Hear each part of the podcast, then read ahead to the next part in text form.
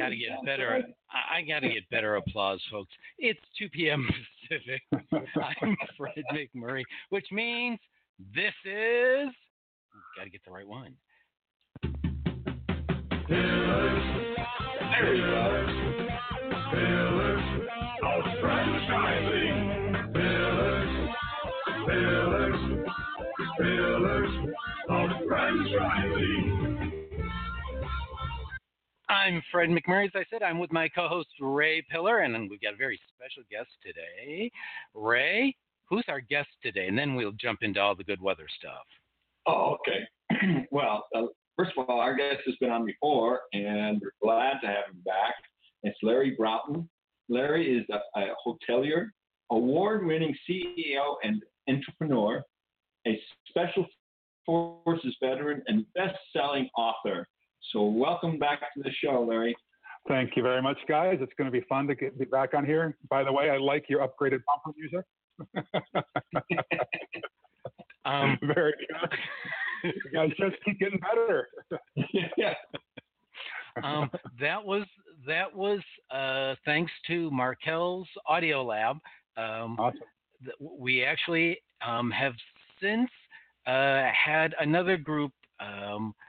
The Monotones have agreed to do a intro for us also. So we're actually Oh, getting good. people competing to be. to do intros of our show. That's great. People like, I can do better than that. That's awesome. That's really good. So now for the obligatory, where are we? We'll ask Larry where he is first and what's the weather Okay. like. All right. Well, listen, I'm in Anaheim, California. I'm looking out my window right now. Beautiful cloud formations. We are just going through the last couple of days. We've had some uh, some storms here, so I can't complain. I'm I'm guessing it's in the low 70s, high 60s here. So uh, it's beautiful out there right now. I'm looking at palm trees. so I can't complain. Ah, yeah, we we know where I am. So go Yeah. go ahead, Ray. Where are you today? Well, I, I can't complain because it's simply not snowing, but it's raining. it's, it's windy.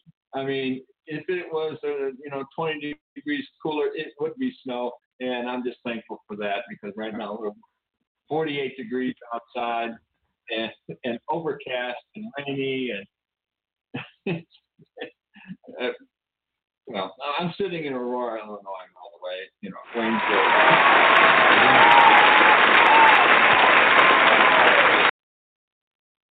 That's the applause. So I'm I'm in my happy show beach and um, the Pacific's blue just like that, it, and and it's in the se- low 70s, and I can wear a hoodie, and I'm just a happy Yeah. man, folks. Yeah. So Life does not suck for you. Life does not suck for me. Um, yeah, life doesn't suck for me. So tell us what you've been up to lately in your Yeah. international travel and intrigue and, and from oh, saving the U.S. or protecting the U.S. to becoming the top hotel guy in, in the U.S. oh, I don't know what the top hotel guy. I don't know. You know, we've got a lot going on. Um, let's see here. I've been doing a little bit of continuing uh, writing. I've got a couple of books that I'm working on right now um, on leadership. One of them is called Alpha American, that I'm kind of excited uh, about. Um, let's see here. What else am I working on? Still doing some keynote speeches.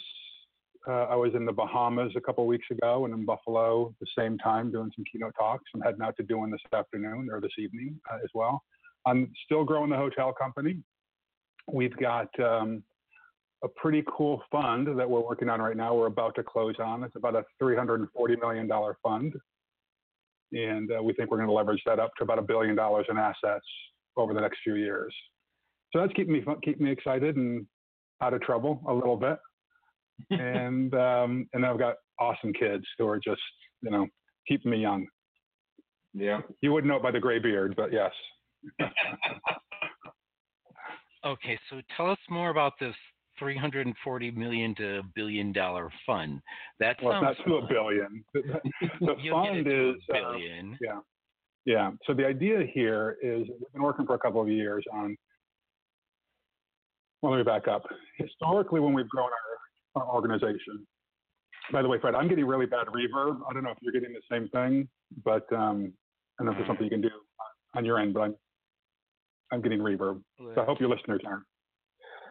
But um, historically, we've grown our organization by doing uh, PPMs or syndicating our deals, where we'll go and put together an investment group of a collection of people, and they'll put in a hundred thousand or five hundred thousand dollars, and we pool the money, and then we go and acquire an asset. That is time consuming and a pain in the rear, honestly, because sometimes for a $20 million asset, you might have 40 or 60 different partners mm-hmm. in this thing. And it's just like herding cats, you know, so, sometimes. And sadly, oftentimes it's people who have the smallest investment who complain the most, you know, and that's a pain in the rear to deal with as well. Mm-hmm. Uh, so we've been trying to change our strategy over the last few years. And so for a couple of years, we've been trying to put together um, some kind of vehicle where we can fuel growth um, through acquisition, but where we are the we control the asset, we control our destiny, we control the money, uh, the purse strings, all of it. And so we put together a fund of about, as I'd mentioned, you know, 300 and some million dollars. And the idea here is through uh, purchases, through financing vehicles, uh, through leases to acquire about a billion dollars uh, in, assets. Um, and so the problem, the good side is this: we have one person that's making the decisions on do we do this asset or not. We have one person that we report to, uh, not 60 per. I mean, a little bit dramatic. 60 partners in, in one project. Um, so that makes it a, a lot easier. The problem is this: when you have 300 and some million dollars sitting in a fund, it needs to be earning money. Mm-hmm. You need to be placing it, or else the clock is ticking. Oh, yeah. uh, money just sitting in an account someplace, right?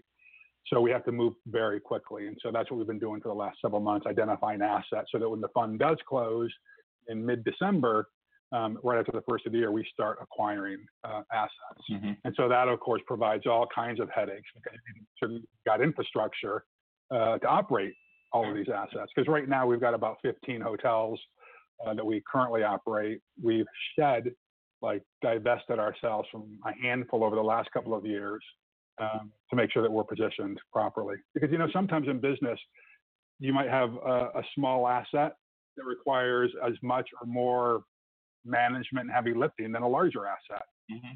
So we've we've cut those out of the portfolio, or currently cutting those out of the portfolio, so that we're better positioned for the bigger, more. It's the whole 80-20 principle, right? Mm-hmm. Um, and so we're trying to just leverage our time and resources better. So we're pretty excited about it. It's going to be a fun run here over the next few years. Our life will be different uh, 18 months from now than it is right now, for sure. All right, so we'll bring me back in 18 months because it was close. It's been about a year since you, you've been on. That's um, right. That's right. So, right. Ray, jump in. Sorry, before I ask the next one. No, no, no. Uh, you go ahead. But uh, one of the things that came to mind is uh, right now you're in hotels. Mm-hmm. Are you looking at any other assets? Yeah. You know, it's interesting. Um, they'll all be kind of real estate multifamily kind of thing. So we are looking at multifamily housing. Mm-hmm. One of the things that we're seeing happen in the in that space is think about these high end or these multifamily apartment buildings. I'm not talking about a fourplex. I'm talking about like a building has 100 units or 200 units. Oh. A lot of those places are looking for hotel type of services, concierge services. You know, like I live in an apartment, I'm a young professional, but I want somebody to deal with my dog sitting or my dry cleaning, or I want a space where I can have events for friends who kind of come over. So basically, it's a multifamily uh, building that's operated like a hotel. So we're looking at those assets. Um, we're looking at um, branded residential units. You know, like you, think, you can think of the Montage residences, right? So there's that, and then maybe, maybe even some uh, higher end assisted living. So it's kind of all in the hospitality genre space. Mm-hmm, mm-hmm. Uh, so, but then there's the food and beverage side as well. We've got a couple of food concepts that we're probably going to be rolling out in the next couple of years as well. Okay, so you wow, just brain dumped a whole lot of stuff there.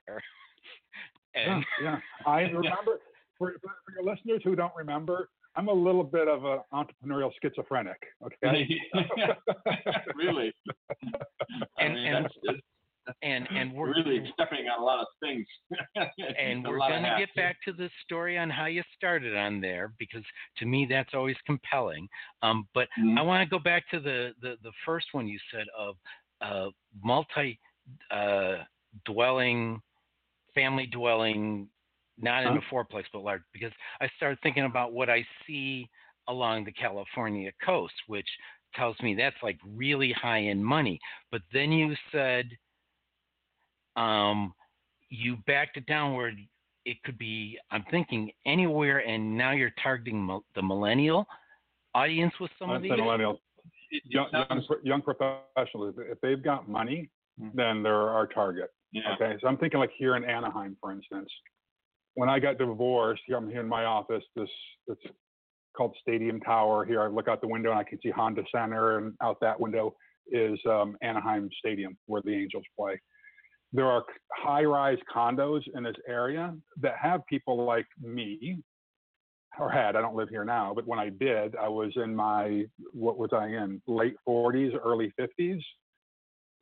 CEO of a business, but living in one of these, and a neighbor might have been a young professional attorney Mhm. who was who was living there, right? Um, and I think what you're seeing more and more, Fred, is this urban infill that's happening. Now, particularly here in California. I mean, you live here, you know what the cost of how, how single-family residents are, right? Uh-huh. So I- I do think that I'm there's op- flashing. What's that? That's why I'm flashing on this because this is brilliant. Yeah, yeah. So we think there's a big opportunity here, um, and uh, we can actually add value through these ancillary revenue streams to these assets because we're not just looking at what's our monthly rent roll. Now we have ancillary revenue streams that come in that increase the value of the asset that bump up the net operating income, and so you can have a higher or a lower cap rate. It sounds a lot like a concierge service in a hotel. That's know? yep, we're adding that to it. Absolutely, that's Mhm. right. It's a good way to look at it. Mhm. No, this is like this is like far more brilliant than glamping, which well, yes, yes, yes. so if we can ask, obviously California is, uh, cries out for something like this. Mhm. What other regions have you looked at? Are you potentially pl- planning for a first phase assault? Yeah, yeah. We're looking just for targets of opportunity. Um, and it's easier, as you know, to run a business in multi states today than it was 20 years ago. I mean, look at this right now. I mean, we're doing video calls, right? Right. 15 minutes before I came on to do this podcast, um, I was on a multi state video call with our team members. Um, so we can actually get a lot more done, efficiencies. You know, the whole, I think we're going to see more and more of this with AI entering the workforce, you know, like where we can actually touch it daily, right? Um, so we're looking at, you know, most of the great markets. Um, I don't have tons of interest in going to markets like Bakersfield, for instance. Nothing against Bakersfield, but I don't see a lot of upside for the hospitality space that's there. But we're looking in, you know, the usual suspects: Boston, New York, Atlanta, Austin, Denver, um, you know, the Pacific Northwest uh, to to some degree. Um, yeah, so if, if there is a great opportunity, we'll look at it. The interesting thing that I think a lot of people who get into the franchising or multi-unit space is you've got to make sure that you have a really strong hub and spoke system. Mm-hmm.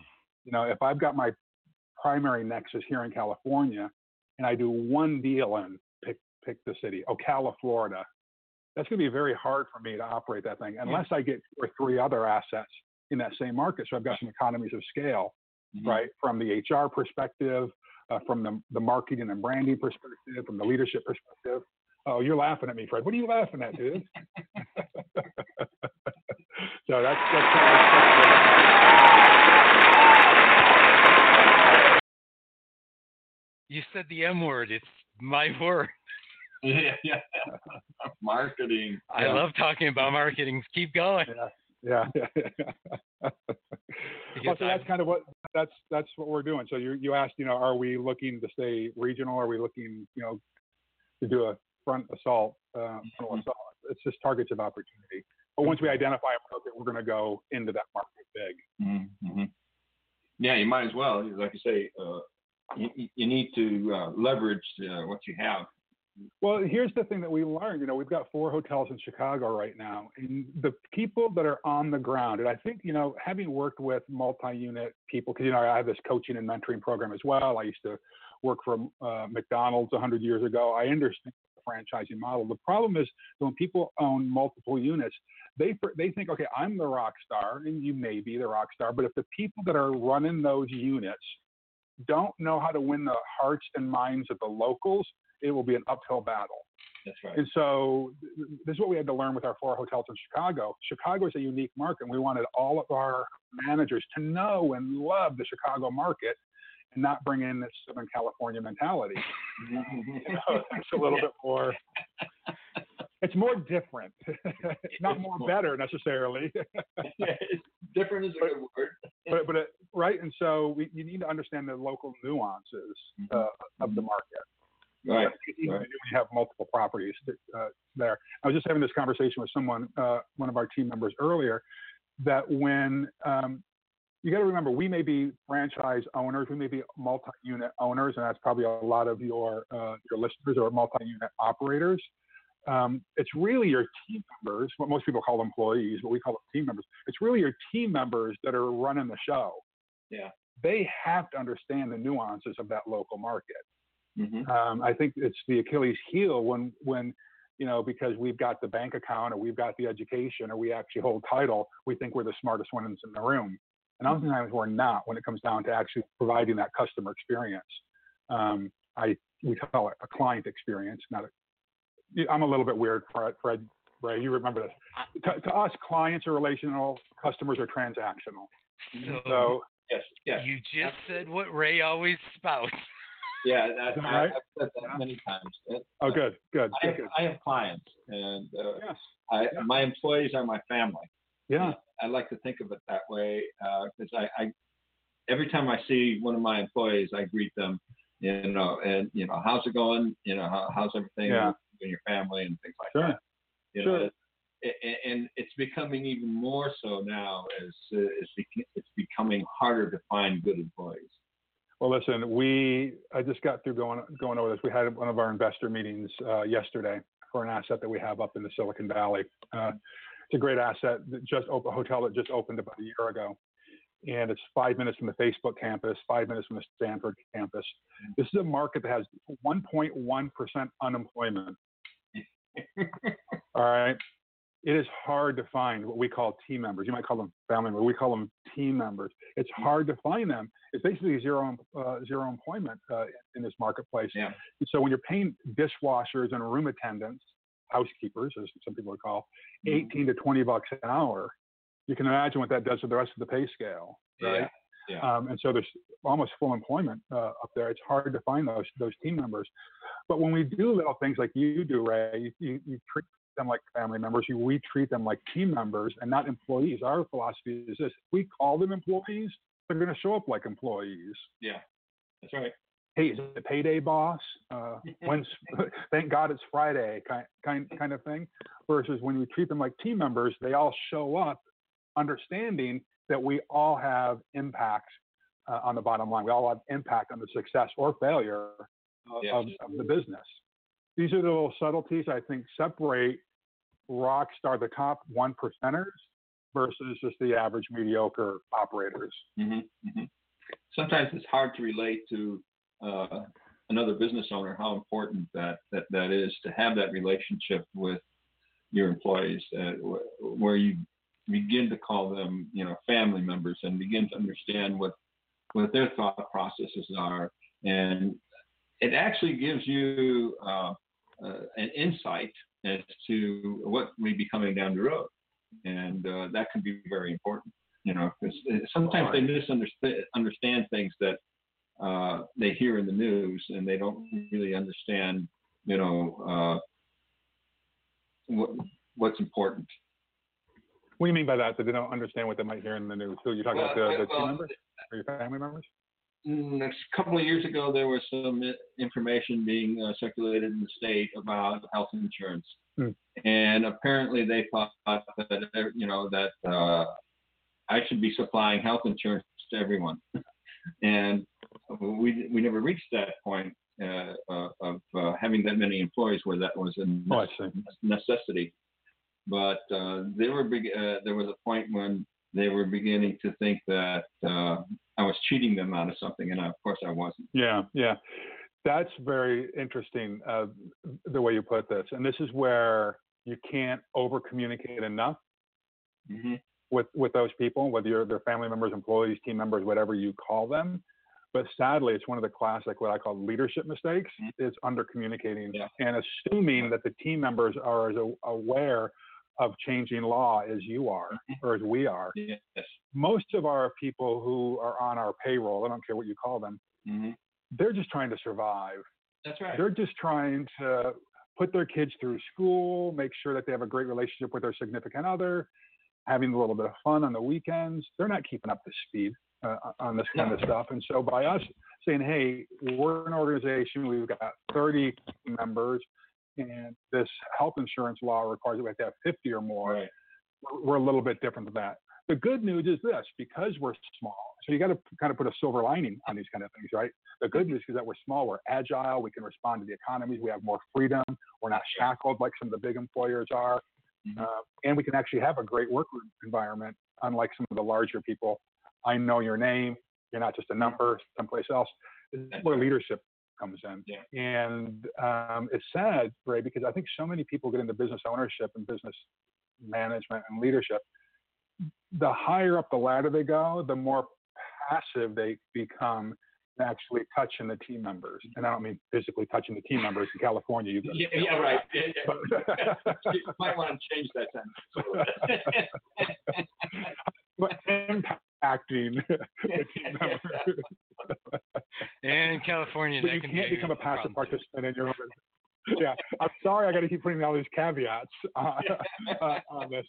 Um, but you, we have to be actively engaged in operating our businesses and not just assume that, well, you know, things are going to take care of themselves. They don't. Right. They don't. Right, right. Yeah.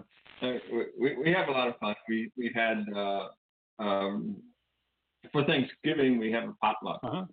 and uh, it, it's a lot of fun because I get a chance to enjoy some really good homemade food, you know, and I get a chance to commingle, you know, with everyone, and and you know, it's it's just a great time. And you know, for Christmas we're all going to go out to a restaurant. Every employee, uh, every other year. Uh, we for a while we were doing everybody and meaning uh, kids and extended family at, at these events, and then they said no, we want to go out by ourselves once in a while. Yeah. So we're alternating now, uh, where it's one year it's everyone, and then the next year it's just the employees. So uh, and we have a good time, you know, celebrating Christmas. Yeah, I remember even my parents. Now I'm an older guy, but um, I remember my parents. Uh, one of the big events that they went to each year, and they worked for a, a factory back in rural rural New York. My dad was a machine operator. Um, that was his title. Mhm. But it was the the holiday, or the Christmas party that they went to. They got all dressed up for this to go Yeah. out, and um, for some people, these holiday events, it's you know it's the most significant event to, that they go to during the year, with the exception of family celebrations like weddings, right? Mhm. I think it's really important that we do this stuff for our team members, and it does build a sense of loyalty because you know with this low unemployment rate that we're talking about and attracting team members, um, the more we can do to build loyalty. Mhm.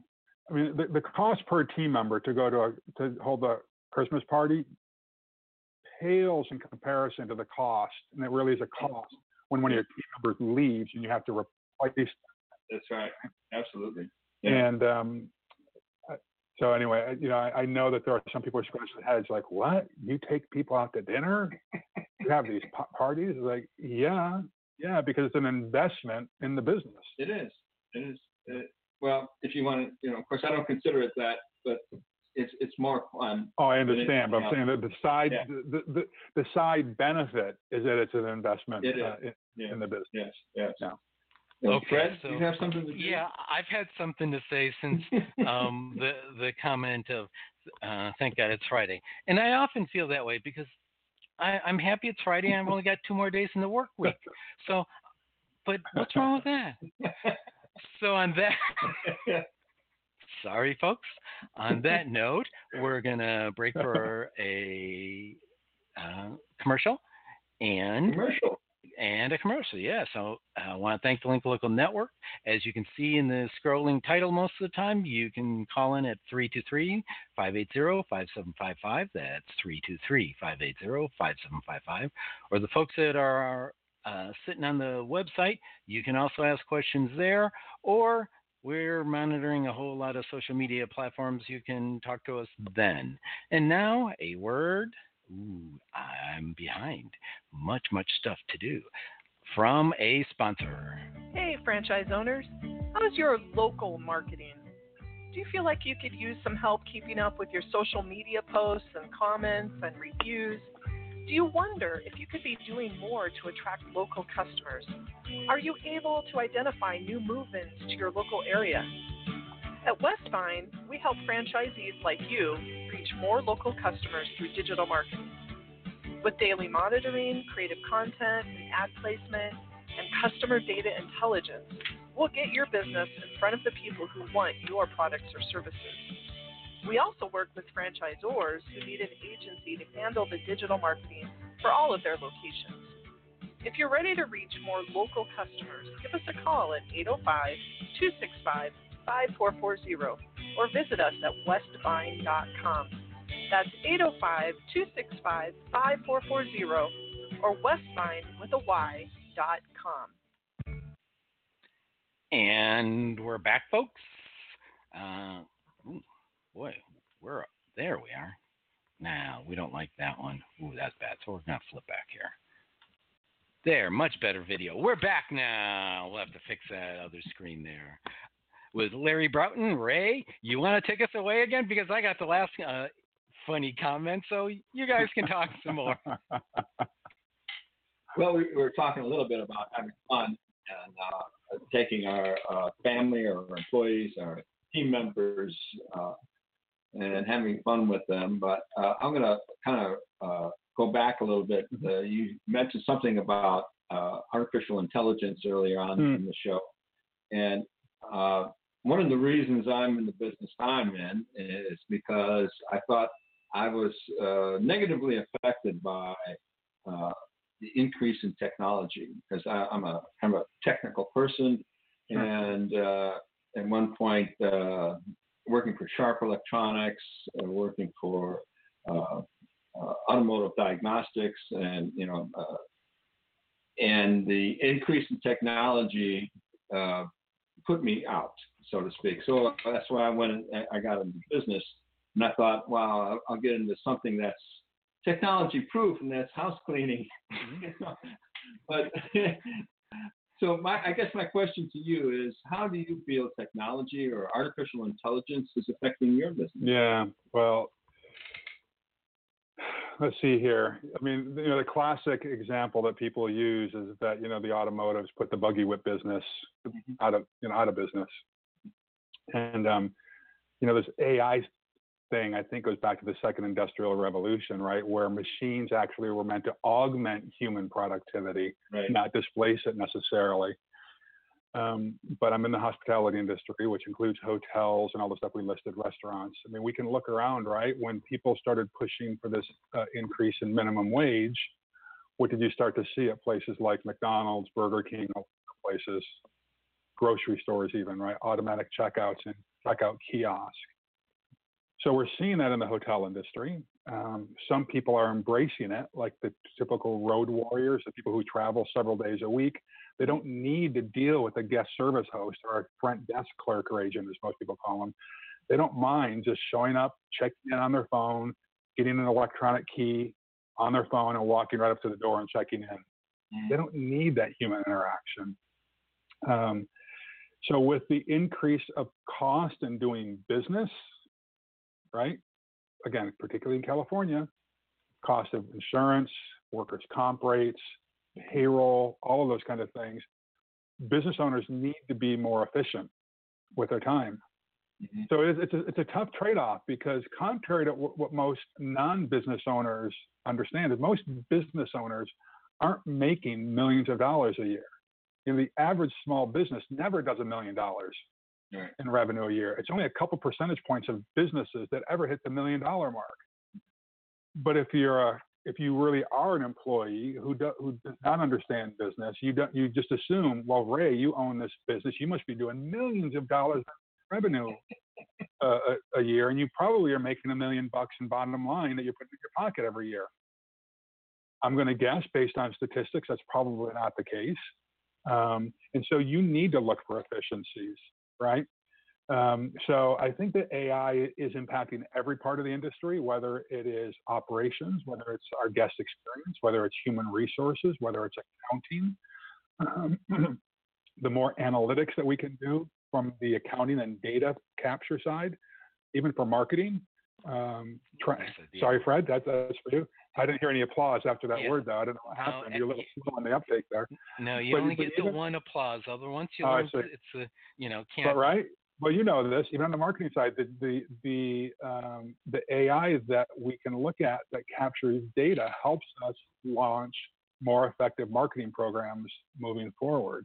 Mhm. Right. Um, on the AI side, for HR, I think that there's ways to um, screen applicants that we couldn't do before that we- had to use through human interaction, right? Um, so uh, it's impacting the entire industry, top to bottom, front to back. It's impacting the industry.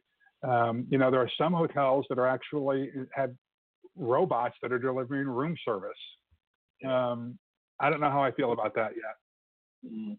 I still believe that um, there are some areas, like I said, the road warriors Mhm. who don't need to check in at a front desk. That's absolutely fine. But there's something to me about seeing a robot going up and down the hall delivering room service that creeps me out a little bit. Reminds me of I, I'm I'm that age where I remember Lost in Space. Remember the robot going around? Oh, I got to get that clip. Danger, Will Robinson. exactly. Oh, yeah. Exactly. That's where I still go a little bit. Um, but I'm trying to embrace AI AI, uh, because the truth is, it is not going away. It is No. not going away. No. And so we need to be able to work around it. I think Ray, you're probably one of the smart ones who said, okay, this, what am I going to do to to move forward? Because AI, I think studies have shown are going to have truck drivers number one first, Yeah. right, with these driverless trucks. Mhm. Um, and um, so that's going to be huge. We're going to have a lot of people that are about our age that have to actually figure out what the heck am I going to do with, with, with my life. Um, but we need to be talking about. I think more of us need to be talking about it. It's an important element in business ownership for sure. All right. So the question I have is: so AI takes over doing everything for everybody, and then nobody's got to do anything, and then AI says we don't need you anymore. So how Mhm. does anybody make any money? Does AI really care about making money? Never no, mind. No, this is, and if you go to the logical extent that you just went down, there are people like Andrew Yang. I'm not going to get into politics. This is why some people are talking about this basic minimum income, right? Um, and um, we, we do need to be thinking about. I like this black hole behind you that we're about to be sucked down. but I do believe that uh, we, we got to have some big thinkers on this. I'm not smart enough to you know, you have people like Elon Musk that are smarter than I am who are who's talking about this all the time.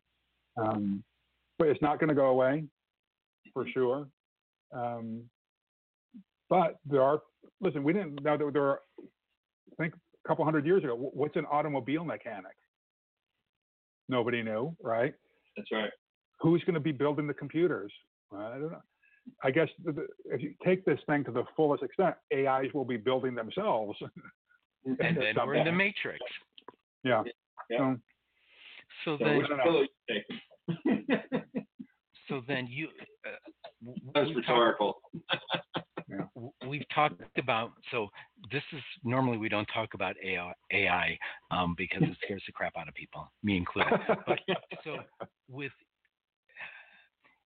you are ex uh, special service forces Green Beret, You've Yeah. been on the front lines in places people don't know exist.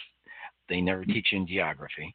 Um, and uh, warfare tends to be a very personal thing because somebody's either trying to kill you or you're trying to kill them. Mm-hmm. Um, how does AI affect that? Does it make war obsolete because Yeah. we get too good at killing each other, so we either wipe each other out or? Man, it's it's like you guys have been spying on me the last couple of days. I had a conversation with a, a friend of mine the other day uh, about this. I think war is always going to exist as long as there are humans. Yeah. War is going to exist because power is going to exist, right? Um, and we like to think that we can build this utopian society where there's like one government, but the, the problem with you know these utopian communistic types of societies it doesn't take into account human con- the human condition until we all are able to embrace the philosophy of sunshine lollipops and rainbows every day someone will be oppressing someone Yep. and this is why you need you know as they say in the special ops community uh, rough men willing to stand hmm to fight the bad guys, you know. Um, And um, the motto of special forces is "De oppresso liber," free the oppressed. Um, there's always going to be evil in the world. So even if AI is out there, there's going to be someone using. This is the this is the scary part, right? There's someone going to be taking AI and using it for evil, right? Mhm. Think about China. We know for a fact that China is trying to build these superhuman warriors, right? Where they're actually literally integrating AI with superhumans. We know this uh, to be a fact. That's a little bit scary It is. about these super soldiers when you consider the billions of people that they could just swarms of them coming over the, ri- the, the, the horizon, right? That's that can be a little bit scary, um, right? There's swarms of them. I'm Um, not sleeping. but tonight. AI is being used now, right? I mean, drones That's right. is part of AI, Mhm. right? Um, I believe that used appropriately, though, AI can limit the amount of collateral damage that has been done. We don't need to go and do this carpet bombing that we know from most conventional wars. That's right. In fact, AI was used when, um, um, what's his name that was just taken out? Um, just used his name recently. yeah, we know. who Uh, you're talking about. Baghdadi. Baghdadi. AI was used during that that mission. And if we hadn't used some kind of, you know, uh, AI assisted uh, warfare, probably more people would have been killed.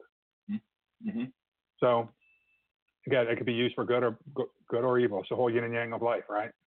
See, Yeah. I'm worried about it when the Nigerian princes get it. Uh, yeah. Because how will you know? Um, how will you know if it's really true? And actually, there is a Nigerian prince in a in jail where he made a mil- couple of million bucks running that scam from jail. I love Mm. the news. There's a lot of scams coming out of there. Um, that's another show. Ray, So your question. Speaking of drones, though, you know, uh, one of the, I think uh, my, one of my fears is uh, drones that are small, about the size of locusts, that be able to fly into your wherever you're at, into your home, Yeah. determine maybe what color your eyes are and what you're thinking, and if you're not thinking the right thing or your eyes are the wrong color, just simply implode your brain. Yeah. Man, we've gone way away from the hotel industry. So let's get let's get Let's back go on way topic. back to it. So, obviously, how we talked about the road warrior, and and because I'm one of those people. Usually, when I'm on the road, it's like, let me alone. I'll deal with it. I, Yeah. Just let me. I, I would love the the key fob, like you said, or the on my phone. Yeah. That'd be awesome. Um, how do millennials view it differently, though? What what type of um, experience do they look for when they're going on a? I'm assuming either on a road warrior trip um, Mhm. or just a vacation.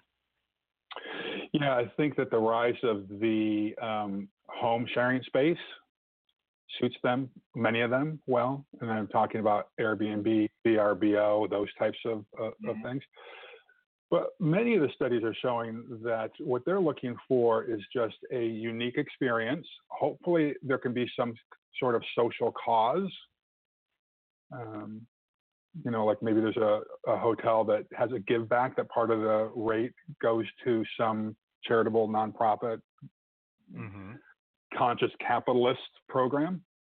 Um, but I don't know if you've noticed, but hotels, the hotel lobbies are changing again. We're back to the point where smaller rooms, more common area space, because there's this concept of being together alone. Okay, so I'm by myself traveling, but I want to be in a public space where there's a lot of activity going on. I Mm-hmm. mean, think about when you go into a Starbucks or a coffee shop nowadays. Lots of people, every table is taken. Somebody's there by themselves and they're sitting there with their headphones on, doing their work on their laptop. Um, I've noticed that there are more people there than actually going to a coffee. When I was younger and dating and all that, goes, you'd go to a coffee shop for a community experience where I'd sit across a table and actually talk to you. Mhm. Now you go into these coffee shops and many of the tables are taken up by one person by themselves, but they're around a lot, a lot of other people. So a lot of hotel lobbies are being set up that way uh, Oh, as well. Yeah. It sounds lonely, actually. I think it is, and I one of the conversations I had just last night about this is that with the ad- advent of social media, and we know what's happening there, right? You know, the question is: Is it done more globally, good or bad?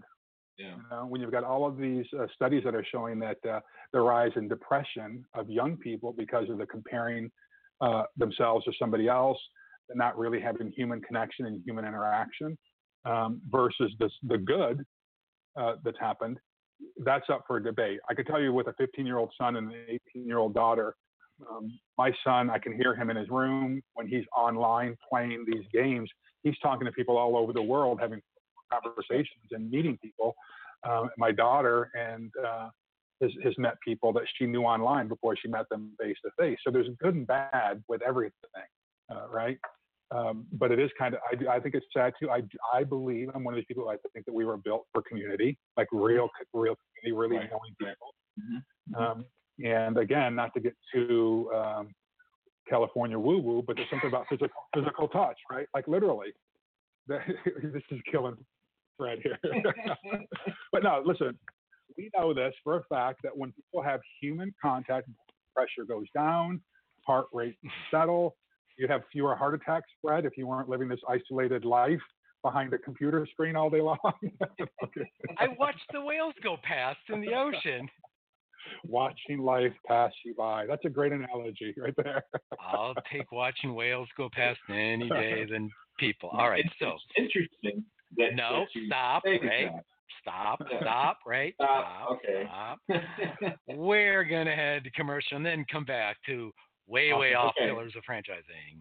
Want to thank the Link Local Network for uh, broadcasting our show. You can dial in at 323 580 5755 with questions. That's 323 580 5755. Uh, You can chat at pillarsoffranchising.com or every place that you're watching the video. Um, also, want to announce Link Local Network is going to be launching uh, How to Buy a Business Without Selling Your Soul show. Um, It's been fun working on that. And now, word from our sponsor. Ever wonder how successful business people get educated about franchise business options? The Franchise Consulting Company is a group of over 100 franchise professionals with more than 2,000 years of franchise experience.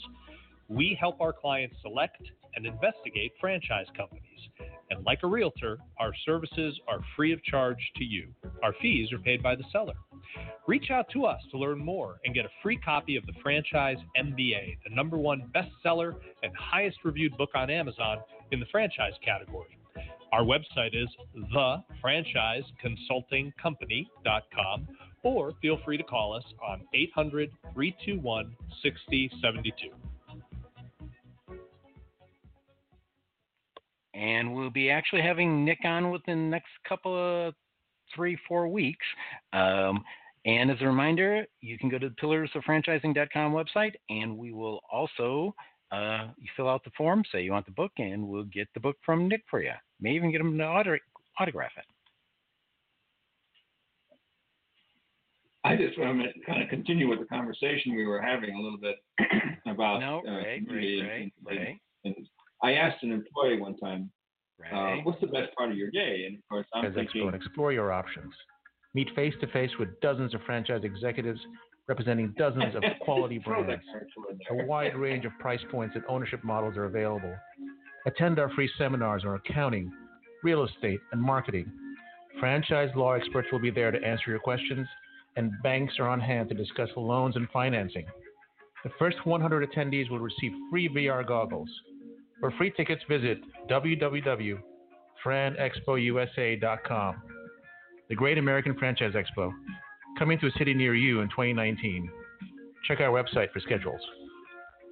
And for those who are listening who can't see the video, the actual uh, we've got the list of all six up. The next one is February 16th and 15th at the Irving Convention Center in Dallas, and there's also one in February 22nd and 23rd at the Houston Stafford Center. If my eyes aren't going ba- uh, batty on me, and we're back. Did anybody hear what I said? Oh, I'm quite sure they did, my friend, but that's okay. One way or another, either All right, I'll, I'll, I'll repeat. So we were talking a little bit about community and, and uh, how people uh, get together. And one of the questions I asked an, uh, an employee several years ago was, uh, "What's the best part of your day?" And of course, I'm thinking when they got home, right? Yeah. No, no. When she came into work in the morning, because she had the chance to talk with a lot of friends that she has at work and communicate to them, you know, what's going on in their family and their you know, things like that. And she says the hardest part of my day is when I get home. Now I got to fix dinner. I got to make sure everybody's satisfied. That you know, kids have enough clothes and food and everything like that. And her Yeah. her work day begins when she gets off of work. Yeah. So Yeah. Well, that's what I was talking about ear- earlier. That some people are just trying to get through life, you Mhm. know. And the bonds, some of the most significant bonds that we build are with people that are in the organizations that we've created, right? And there's a moral obligation, I think, that we have as business owners to recognize yes. to recognize that that many of our team members see more of our coworkers and of us than they do of their significant others, husbands, wives, spouses, children, right? Um, there is a big obligation to that, and when we, uh, if we go through life building businesses where we just beat people up, Mhm. is it any wonder that they don't go home miserable and want to kick the dog when they walk in the door? Yeah. Right. Um, so uh, I'm glad that you'd mentioned that because uh, again, business ownership, franchise ownership is not the faint of heart. There's a lot of obligation. There's more to life. You just see beyond the bottom line. Mhm. Right. Mhm. Um, so I, I appreciate you sharing that. That's good, Ray.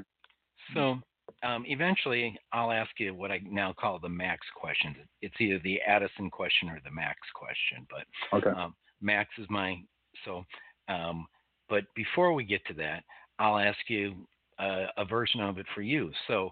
Uh, the goal of Pillars of Franchising is to transfer the opportunity to somebody else. And um, as a small business owner, uh, we all think about um, either how we're going to sell or um, is if it's going down to kids. So is Broughton Hotels going to your kids, or they want to go and do something else? Yeah, that, that is a great question. I don't know. I, I, I wish I know. I wish I really knew. Um, I'm sure my daughter is not going to want to be involved. Um, she's off at her first year of college. What I'm trying to do now is understand that there's got to be um, uh, multiple opportunities to divest myself from the organization. If I just go in with the this is the one way I can divest myself from this, if that opportunity doesn't come along when the timing is right, then I got a problem, right? And so I've got to look at this from a multi-pronged approach here. My son, who knows? He's 15. You know, thank goodness he looks up to me. He respects me. He's a smart guy, but that's 15 and I'm 57. I don't want to be doing this, you know, 35 years from now. um, and so uh, I have had conversations with our executive team Mhm. about what does this organization look like five years from now, what's it look like 10 years from now. Um, but I'm pretty fit, I'm pretty healthy, I'm pretty vibrant still, and I could see myself actively involved in the organization if things keep going like they are, and I love doing what I'm doing. 15 years from now, easily. Maybe not the number of hours that I'm working um, now, uh, then, um, but um, but I'm I'm not sure yet. Uh, we think about it all the time, but I, I don't know yet. I don't know yet. I think I'll have a better idea a couple of years from now once we see what how we actually deployed uh, these assets or the, this uh, uh, this fund to acquire assets. Yeah, yeah. See, I, I, I, for a while I didn't care, and then had the grandkid, and, and it's like, okay, 20 years from now she takes over from grandpa. Is that what you're thinking, really? I mean, are you are you being serious? That that's what you're setting up for? Oh, that's Yeah. that's Yeah, with the grandson now. It's it's he gets a piece too. Um, sure. Well, this is why some people don't think about like legacy trust, right? You got to start. You do have to start thinking about this stuff. What happens? And God forbid something happens, like I walk out the door and get hit by a bus. Uh, today, right? And so I, I do encourage business owners to look at it's called key insurance, but person insurance. Um, and if those who don't know what it is, it's basically getting a life insurance policy on your business or on yourself, so that you act so that the business has money to replace you and keep going. Because again, if we look at this like we have a responsibility to the our case hundreds and hundreds of team members mhm. to keep going That's right. when you start thinking about your sphere of influence, that it's not just my family, Mhm. it's my team members' families, their children, our vendors, right? Yeah, The sphere of influence is pretty big. it is. And do I just want to get hit by a bus and then everything is done?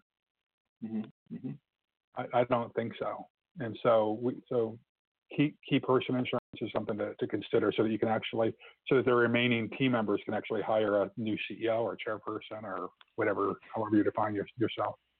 that's awesome advice um, for our Yes, listeners. it is. Yes, And it is.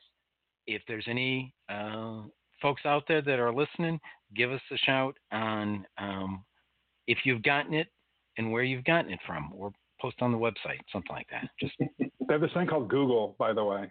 Yeah, I know, but kidding. and you know what? That's what I would tell people. But you know what? There's something. The first time somebody called me um, about the show, and they um, they started asking me questions, and and I'm thinking, okay, I've never bought a franchise, but my co-host always says this, this, this, this, and I said, do you have a franchise um, coach? And they said, yeah, and I'm thinking, oh man, you need a new one because I know the answer to that question. So, um, but it's all happens because we touch a whole lot of people doing this stuff. we sure do. We sure do. It, Hey, it Ray? is a, it is a fiduciary responsibility we have to everyone we touch. And and you're right. It's it's not just your family. It's not just the employees. It's it's the vendors and every everything that you everyone you do business with is, is counting on you. Yeah. And you know, I I never really looked at quite that big a picture, including the vendors. But you're right. You know, Yeah. you know, there's there's a lot of people out there who depend on on you being there. Yeah. Well, think about this. Let's say that you're you own a couple of Subway sandwich shops, and you all of a sudden you close down, Mhm. and there are salespeople that are selling you deli meats all the time. And if you go away, all of a sudden that salesperson is not getting the commission that they Right. used to get. Mhm. Right. Mhm. Yeah. So yeah, it's it's the long tail, as they say, of, your, of our Yeah. of our impact. All right. So, uh, Ray, I'll go with the max question, and then you can ask the last question, and we'll all Mhm. head toward. Uh, thank God it's Friday. So, Max is is my uh, now about four month old, five month old grand grandson, and and Uh-huh. Um, so I'm going to ask you as as superhero Larry Broughton. Um, Okay. What advice would you give to my grandson for success? Oh gosh. I'm going to share kind of the same thing I shared with a guy named Bedros Keuilian, who is the um, who you should have on your show probably. He is the founder of Fit Body Boot Camp. Um, he's got about I'm going to guess 900 franchises now around the world. Oh, We'd like to have He him on and the show. What's that? We'd like to have him on the show. Yeah, he's a he's a smart guy. He and I met at what's called the Kill House uh, in Boise, Idaho, several years ago. One of those like um, facilities that looks like you go through with handguns and you know um, that's set up like banks and automobiles and houses and those kind of Like things. Chicago. He's- yeah, exactly. So he was there with his son, who had turned 13, and uh, there were about a dozen of us men who were there. We, um, it was his son's birthday, and this is kind of he was using this as kind of a transition, almost like a, a vision quest, you know, because aren't in the American society there aren't a lot of um, ways that transition our young men, I mean our boys into young men, like a lot of cultures, right? And so he was using this, and so he put his son in the middle, and about a dozen of us got around um, him and shared a piece of advice. So I'd probably share the same thing, and that is about success. Um, a couple of them. Be willing to work hard, not just smart, but to work hard because tenacity eats talent for lunch. There are a lot of really talented people out there who don't have the grit in them, they don't have the fight in them, and so they live these gray lives of mediocrity Mhm. when if they had the grit and the tenacity and the strength to just persevere against all odds, a lot of the people who have are highly talented just quit. And you can, you know, showing up like it matters means something, right? And so being really tenacious. I think we need to surround ourselves with people who are bolder and brighter than we are. Um, Jim Rohn has a, uh, has a famous, famous quote that says, "You become the average of the five people you hang out with the most." and so I think that's really important, particularly for young men, um, because having a 15 year old right now, I see this. You know, it, it's only one, you're one. You guys, Ray, Fred, you were young men at once. I don't I know your think- backgrounds, but we were all one decision away from being in jail or being dead Mm-hmm. right? We, we probably haven't lived if we, if we weren't that close to it, right? Mhm. And so when you surround you can surround yourself with people who that one decision can take you down the wrong path, right? Mhm. Um, so be selective about who you have in, in, in your life. So I think those two things, Fred, I, I, I would say is that tenacity eats talent for lunch, and surround yourself with people who are bolder and brighter than you than than you are. How's that? Excellent. That works for me. Excellent advice. Oh, what a great, advice. what a great picture! Wow, that's awesome. Go ahead, Ray. You got the last question, my friend. Well, first of all, um, from one veteran to another, I want to thank you for your service. Thanks, brother. You too. Greatly appreciated. Yeah. And the next question is, if uh, someone's interested in, in what you're doing or your books, how Mhm. how is the best way for them to get a hold of you? Well, I'm on. I hate to say this because I'm trying to take a social media break right now. Um, Yeah, being on the show not helping. I'm on all the social media platforms as at Larry Broughton. Um, I've got uh, my personal website is either thelarrybroughton.com or larrybroughton.me.me. Um, that's just my first and last name, and, and you'll find me out there. Just Google my name, you'll, you'll find me. If you go to that website, then it's got my hotel company, it's got my coaching and mentoring program, it's got links to all the books uh, that, that are out there. But larrybroughton.me is probably the easiest way because it's got the social media links uh, as, as well. Excellent. Thanks, Ray. Thank you. Thank you. Yeah, yeah, my pleasure. Always Yeah. a pleasure to have you. Listen, you guys are a lot of fun. So I love the banter. It makes me, it makes me smile. This cracks me up, and man, I'm gonna have to rename the episode to AI discussions with Larry. oh gosh, maybe. I love it.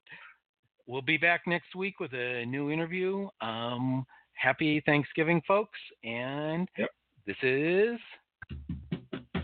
Billers, Billers,